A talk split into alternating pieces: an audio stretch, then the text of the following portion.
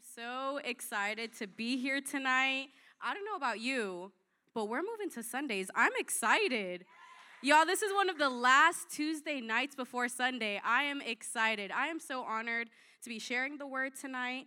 For those of you that don't know, Pastor John is preaching in Chicago, so prayers for him. But I am just so grateful that he gave me the opportunity to share tonight, and I'm so grateful for all of you for coming on a cold Tuesday night. So today, I'm jumping right into the message, y'all. We're not wasting time. We're going to be in the Old Testament, and we're going to be in 2 Kings 4. 2 Kings 4. Who even reads 2 Kings? Right.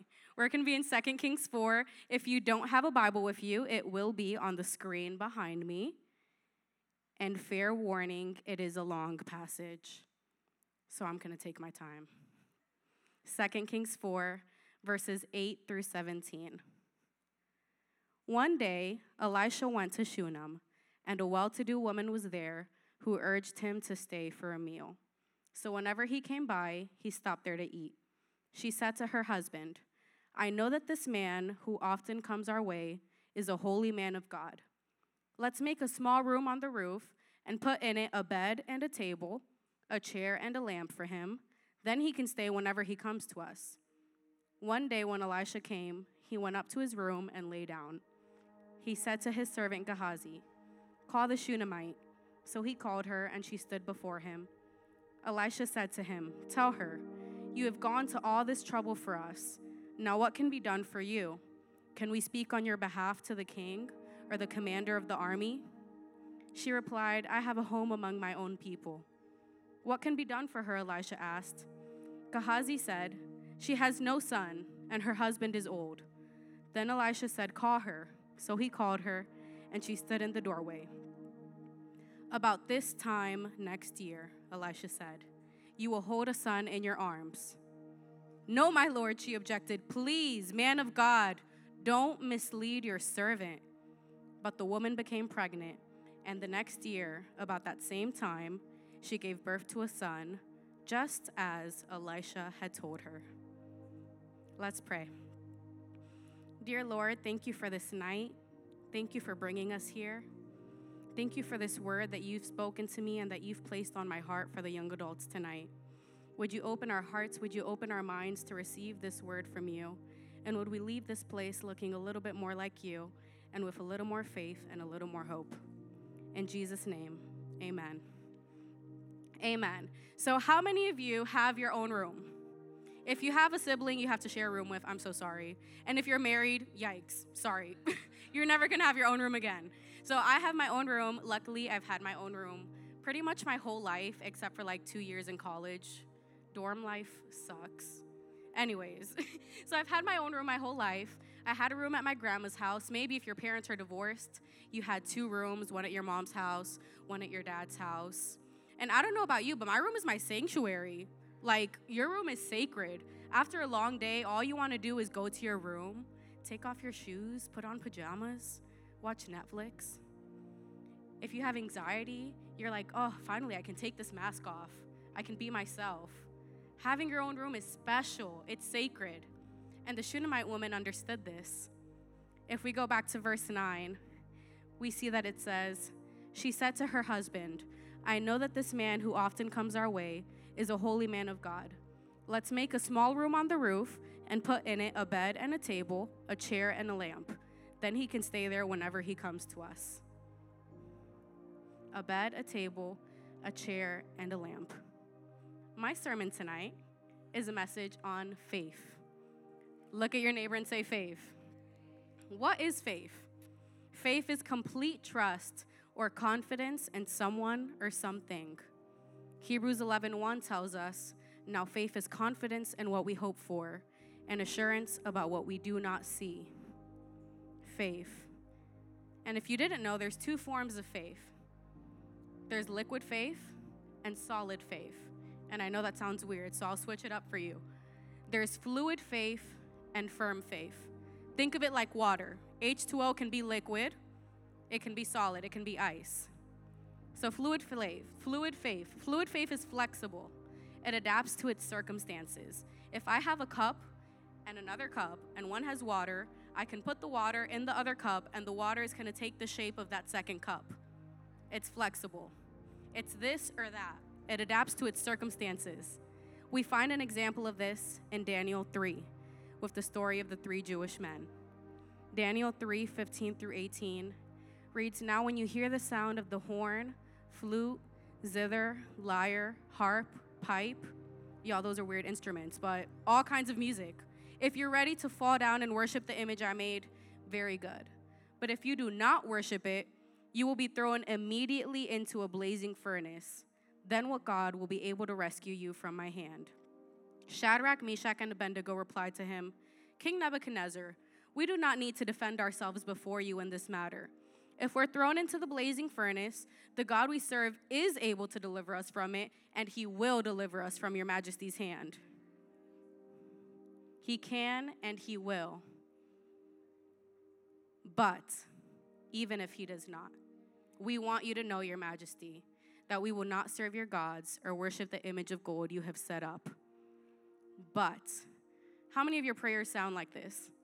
God, I know that you can do this. Actually, God, you will do this, but let me not get too confident. Even if you don't do it, God, it's okay. Liquid faith, liquid faith. It comes with a but. God might come through, but he might not. This allows our faith to remain intact. Liquid faith is safe faith. You don't put God on the line. You don't test God, because what if he doesn't come through? And then there's firm faith. Firm faith, like ice. It can't be molded, but it can be crushed. This form of faith is dangerous. We find an example of this in Joshua 10. Joshua 10:12-14 reads, "On the day the Lord gave the Amorites over to Israel, Joshua said to the Lord in the presence of Israel, 'Sun, stand still over Gibeon, and you, moon, over the valley of Aijalon.'" Talk about audacious faith. Sun, stand still. So the sun stood still, and the moon stopped, till the nation avenged itself on its enemies, as it is written in the book of Jashar. Sun, stand still. That was the only option that Joshua gave God. And it happened. The sun stood still. Firm faith is the type of faith that we see in 2 Kings with Elisha. Elisha says, about this time next year, I don't know about you, but if I was a prophet and I was going to tell a woman that she was going to have a baby, I would not be so exact. I would not say about this time next year. I'd probably say, in a few years, you will get pregnant. In a couple of years, I can see you having a baby. Maybe God will come through for you on this. But Elisha says, by this time next year. No wiggle room. No wiggle room for God. Y'all, you carry a baby for 9 months. He just told this lady, you have 3 months to get pregnant. 3 months. You told me you have no son. You've probably been trying your whole life, and now I'm telling you it's going to happen in the next 3 months. Firm faith. Elisha had firm faith. And let's be honest, that's hard. Fluid faith can't be crushed. That's why we cling to fluid faith. But God calls us to have both. Fluid faith and firm faith. The Shunammite woman responds, "No, my Lord, please, man of God, don't mislead your servant." And I'm sure we respond like this a lot of times when God tells us something, when God promises us something.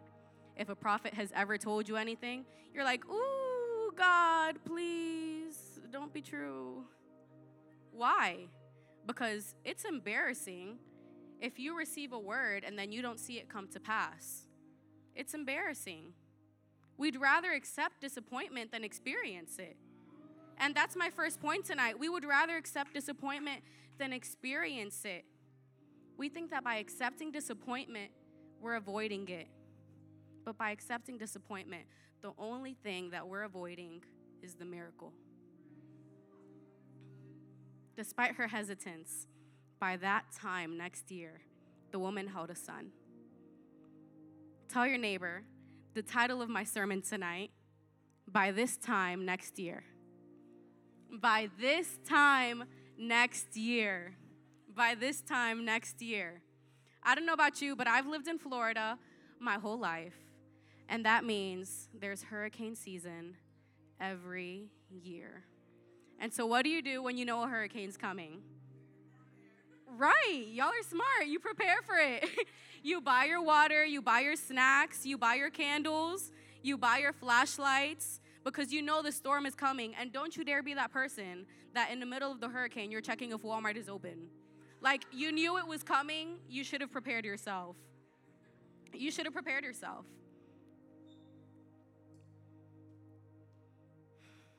Ooh, y'all, I'm nervous.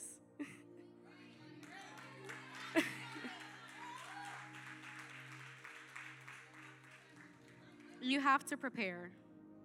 In order for God to do something, we have to do something. When we expect something, we prepare for it. And this leads me to my point. What are you doing now for your then? What are you doing now for your then? If you're expecting something to happen, what are you doing? Are you just sitting around? Are you doing nothing, thinking it's just going to happen without you doing anything? You prepare for it. The Shunammite woman understood this, and she created a room for Elisha before he did the miracle. In fact, she made a room for him without even knowing that he would do a miracle in her life. Did you know that when you make room for God, he shows up? God shows up when you make room.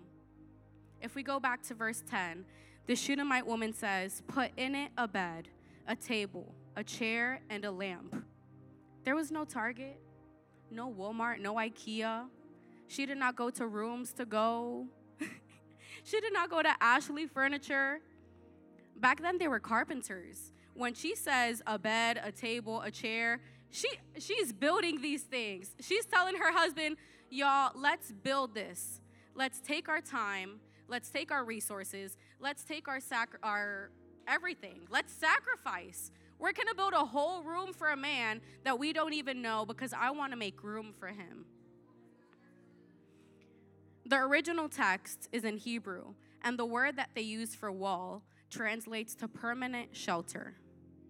Permanent shelter. She did not set up a tent. She did not make up the guest bed. She made a permanent room. A permanent room. Have you made permanent space for God in your life? Have you made a permanent space for God? And I don't mean that sometimes you let him in.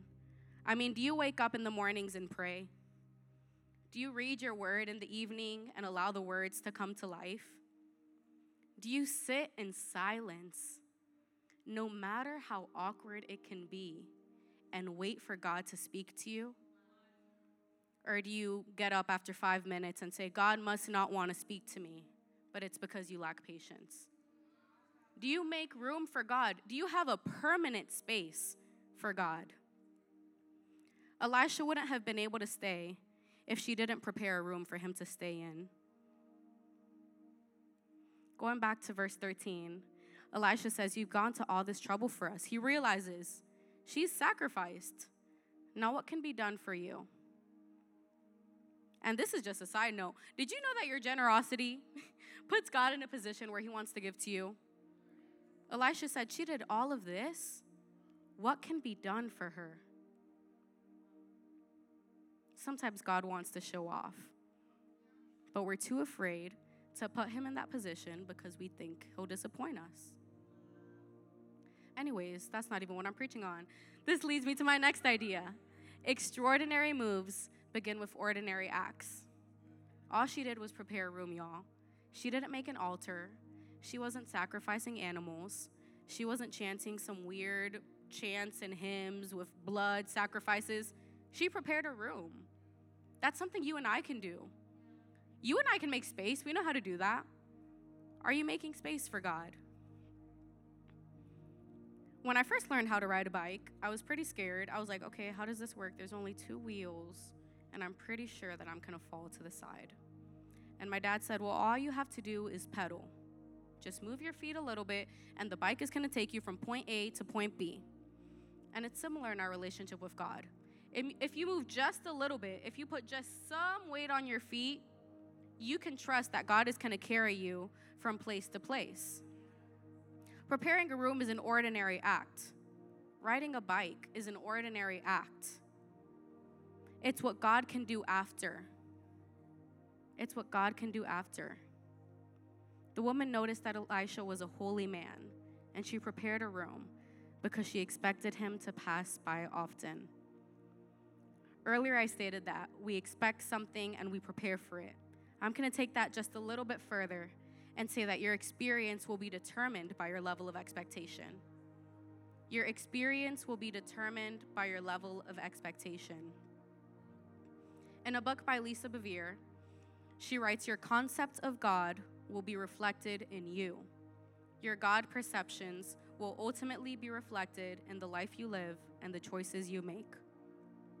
Your concept of God will be reflected in you. Why didn't the Shunammite woman ask for a child? Did she forget she didn't have kids? I mean, that's sort of a hard thing to forget. Like, if you have kids, you know you have kids. Back then, kids were important. If you didn't have kids, you were full of shame. You were full of guilt. That was embarrassing. Where is your legacy? Where is your security? I'm pretty sure she wanted a kid. So why didn't she ask for one? He said, what can I do for you? And she didn't ask for a son.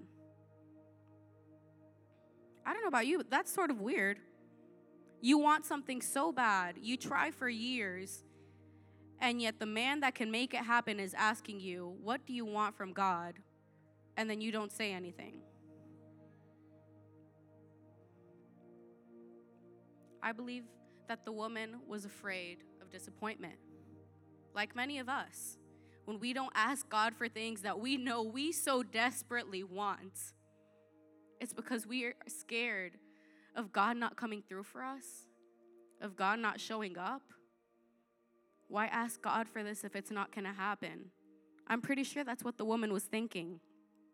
But you can't let your fear of disappointment keep you from asking God for a miracle. You can't let your fear of disappointment keep you from asking God for a miracle. I said this earlier, we'd rather accept disappointment than experience it. But by doing this, we avoid the miracle. Now, growing up, I hated the word promise. I promise I'll be your friend forever. Yeah, right. I promise we'll be together forever. Yeah, right. I promise I'll call you tonight. Yeah, right. Literally. And the reason I hated the word promise is because most of the promises that were given to me ended up being broken. And so over time, someone would promise something to me, and my mind would automatically switch promise to maybe. I promise I'm going to call you tonight. Okay, maybe they're going to call me tonight. I promise I'm going to go to the movies with you. Okay, maybe they're going to go to the movies with me. And what's so dangerous about that is that eventually I started doing this when God would speak to me. God would say, Eva, you're loved and chosen. Maybe. Eva, I'm calling you to be an author. Ooh, maybe. Eva, you're going to be a counselor. I promise you're going to be a counselor, and I have this plan. Oh, that sounds nice. Maybe. You're going to speak one day, Eva. Oh, okay. Maybe. And it got to the point that everything God told me, I just said, okay, God, maybe. Because what if you say, okay, God, yes? And then it doesn't happen. I would tell myself that it wasn't a promise, because if it wasn't a promise, then I couldn't get mad when it didn't happen. I would forget about it. I would begin to live as if God didn't make me a promise, because then, no problem, if it doesn't happen, it doesn't happen. But what's so dangerous about that is that if you forget that God has made you a promise, you live as if there's no promise. When you forget that God has made you a promise, you live as if there is no promise. I want you to look back on your life and think about the promises that God has made you. Are there any promises that you've been waiting to be fulfilled? Maybe he gave it to you this year, last year. Maybe it's been 5 years and you're like, okay, that's not going to happen. And so you forget he made the promise. What has he promised you? What has he called you to? What has he told you? That your mind, without even thinking about it, said, okay, I'm just going to assume that that promise is a maybe. A bed, a table, a chair, and a lamp. That's the only thing she sacrificed. And by that time next year, the woman held a son. What will you sacrifice for your miracle? Will it be your talents? Will it be your resources, your money? Will it be your time? Will it be your comfort? What do you have to do now so that by this time next year, you can see that promise come to life? What do you have to do now so that by this time next year, those promises could come alive in your life? By this time next year, I don't know if you believe it, but I believe it. God wants to do something in your life, and I know that he's given you promises. I know there has to be at least one promise that he's given you. Can you hold on to it? Can you remember it? Can you forget the maybe in your mind and say, this is yes and amen? By this time next year. Would you stand on your feet tonight?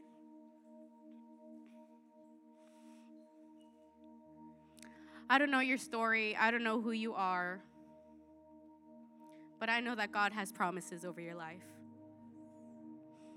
Maybe you aren't doing so well academically right now. You're in school and you're not doing as good as you wished. But by this time next year, maybe you're struggling with an addiction, whatever that may look like. By this time next year, maybe you just received a scary diagnosis. Maybe a loved one received a scary diagnosis and you think this is it. There's no way this is changing. By this time next year, maybe you feel lonely and you think no one's ever gonna love me. I'm never gonna have friends. That relationship I'm longing for is never gonna happen. By this time next year, maybe it's finances. Maybe it's anxiety. Maybe it's depression. Maybe it's your calling. By this time next year, do you believe enough for it? Do you have faith enough for it? Not fluid faith, but firm faith. By this time next year, saying it and actually believing it instead of saying it like it's just a maybe. By this time next year.